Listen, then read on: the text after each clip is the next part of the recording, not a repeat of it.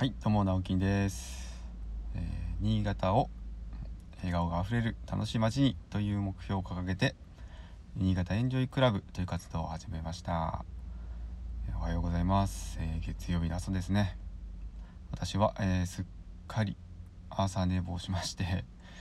えー早朝収録ができませんでした。いやーちょっと先週の先週末からねもうバタバタしているスケジュールにしてしまったので結構ハードな日々が続いたんですけど、まあ、それがちょっと今日の朝は出たみたいでもう全然起きれなかったですね、はい、気づいたらちょっともうあの6時を過ぎていたんで、えージョギングもできず収録もできずで、えー今ちょっと空き時間を見つけて車の中でまた収録をしています。なのでちょっとあの聞きづらい部分があるかと思いますがご容赦ください。よろしくお願いします。でですねえーっとあそうそう昨日新潟、まあ、今日もそうなんですけどめちゃめちゃ風が強いですね。はいもう本当昨日なんか台風かと思うぐらい風強くて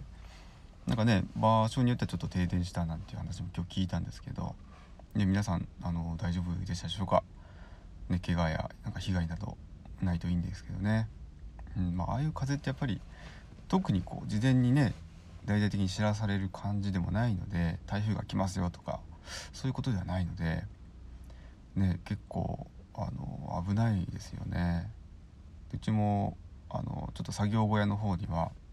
いろんな材料置いてあるんですけど外にも置いてあったりするんですけどでそれがちょっと飛んじゃってたりしたんでいや危ない危ないですね。やっぱ気をつけなきゃいけないなと思いました。はい皆さんもね気をつけましょう。なんか何か飛んでくるか分かんなかったりしますからね。気をつけましょう。えでということでですね今日はあえー、一昨日ですね土曜日に、えー寺尾の空き家という、まあ、空き家を今子どもの遊び場子どもの居場所にリノベーションしている場所があるんですけども、まあ、そこで、えー大フローリング張り大会と銘打ってですね、えーちょっとしたワークショップイベントを開催したんですけども、まあ、昨日はね少しそれで、うん、またお話をしたんですがまた今日もちょっとうーんちょっとね別の切り口からお話をしたいなと思うんですけどもあの、まあ、私建築を、まあ、なりわいにしてやっております。で、えー、もともとね設計事務所から始まったんですけども、まあ、設計事務所個人事務所を途中でねあの開業独立開業しましてで今はまたあのリフォーム会社に、まあ、就職という形ではないですけど、まあ、事業継承した形で取締役として、えーまあ、就任させていただいて、ま、事業をやってるわけなんですけども、ま、途中からですねその自分でももともとは設計事務所だったんで設計をやっていた、ま、図面を描いたりとか、ま、デスクワークが多かったわけですよね。それが、えーま、現場に出るようになり、えー最初はま塗装工事からですね、ま、自分でちょっとやってみたいかなと、うん、やってみようかなということで、まあ、やり始めたのがきっかけで、まあ、それがねどんどんどんどんエスカレートして、まあ、大工事をやってみたりとか、まあ、ウッドデッキ作ったりとかですね。あとはまあいよいよになるとこう木の外壁を張ってみたりだとか、えーあとまあ中の家具っていうかねテーブルだったりとか、えーあとお店のこういう棚とかカウンターとか、まあ、そういうのも全部こう作ってみよう作ってみようということで、えーやってたらまあ作れるようになりました。で道具もめちゃくちゃ増えたんですね。あとまあしゃがん工事あのとうーんなんて言ったんですか塗り壁とか、はい。まあ、そういうのもですね、まあ、好きでやったりしてるんですけど。なんかあの楽しいんですよね、うん、単純に言って私がまだやりたいと思ってやることは基本的に楽しいんです。でものづくりって楽しくないですか？これはまあ個人差があると思うんですけど。なんかものを作るって、えー何を作るでもいいんですけど、まあ、料理作るとかでもいいですし、まあ料理作るはものづくりではないかもしれないですけどでもあの何か生み出す、ね、素材から何かを生み出す作り出すっていう、はいまあ、絵を描くとかでもいいですしなんかそういうのってあの学校小学校の頃から本当に私大好きで、まあ、図工ですね。図工とか工作とかあとまあ美術とかなんかそういうそなんて言ったらいいんですかね。芸芸芸なんなんて言ったらいいんですか？分類としてはこうべお勉強じゃなくて実際にものを何か作る授業って本当に本本当に好きでめちゃくちゃあのなんかもっとやりたいなと思ってたんですよね。授業少ないじゃないですか、はい、他の国語とか算数とかの方が多いので、まあ、体育ももちろん好きだったんですけど体育とそういう結構技術系というかものづくり系の、うん、科目は本当に好きだったんですけど多分どどうなんですか？皆さんもなんか物作るのって楽しくないですか？これあのうまいとか下手はとりあえず置いといて何か手を動かして何かを作るってすごくそのまあ人間としてのなんか喜びを感じるんじゃないかなと私は思うんですね。なのでまあそういうもともとのね価値観というか、まあ、好きなことだったので、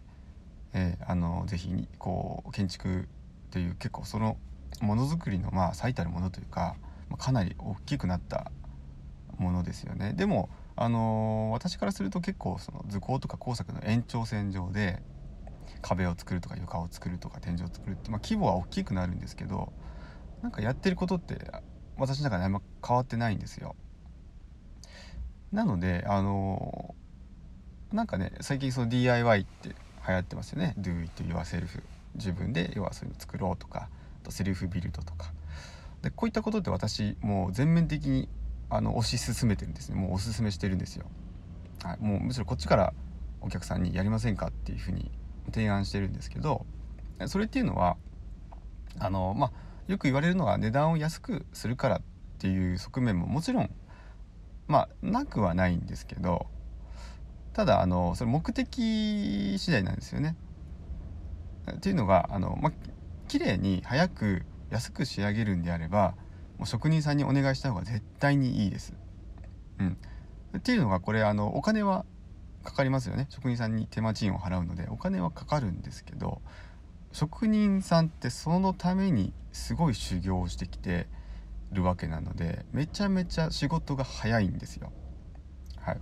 ということで言うと例えばこれ職人さんに頼んだら1日で終わる仕事がじゃあ自分でやろうってなったら1週間かかったとしますよね。それってかけた時間がちょっともったいないっていう考え方もできるじゃないですか。はい、で時間をまたじゃああの他の部分で、えー、じゃあそのプラス6日かかった分別の仕事をしたらあの収入が入るってことであればそれっていうのはあの高くないですよね考え方次第ですけど。だからやっぱりその綺麗に早くで安く仕上げるっていうあの目的であればもう絶対に職人さんにお願いした方がいいです。はい、でもあのある程度自分にそのねスピードがついてきて腕腕と技術があのついてきたんであれば自分でやる方が安い場合が出てくると思うんですけどで私あのこの安い高いでやっぱ DIY とかセルフビルドをあの比べちゃダメだと思うんですよ。うん、でなんでかっていうと今言ったように基本的にはあのそう比べたら絶対高くなるからなんですよ。実は。時間がかかるとか。うん。だからその軸でいや高い安いで考えたら DIY とかセルフビルドはおすすめしないんですけどそうじゃなくて私が勧める理由はあのやっぱりそれを体験なんですよね、はい、例えば今まで作って作ったことがないものを作ってみるという体験ができるわけですよねで一昨日で言ったらそのフローリングを張るなんていう仕事は普段まあ、できないわけですよ皆さんね。で大工さんは当たり前にやってますけどであのエアタッカーっていうそのエアを圧縮したエアを使ってあの専用の釘をバスバスバスと打つ機械があるんですけどもうそんなのもあの触る機会ないと思うんですよね。でそれをやっぱ体験できるっていうことだったりとかやっぱりそのものづくりの楽しさっていうのをやっぱりその体を使って体験することでまた感じてもらえるんじゃないかなって思うんですよね。で本当にあの子供なんかは一昨日ですねやりたいやりたいやりたいって言って小学生の男の子がもうどんどんやってくれたんですけどめっちゃ楽しそうだったんですよ。で大人もそれ多分一緒だと思ってうんなんかやったことないことをやってみるってすごく楽しいことだと思うんですよね。で喜びにつながると思うんで私ははい、こうやってみんなで作ろうよっていう活動を進めたいなと思ってます。はい、それでは今日も一日笑顔でいきましょう。それではバイバーイ。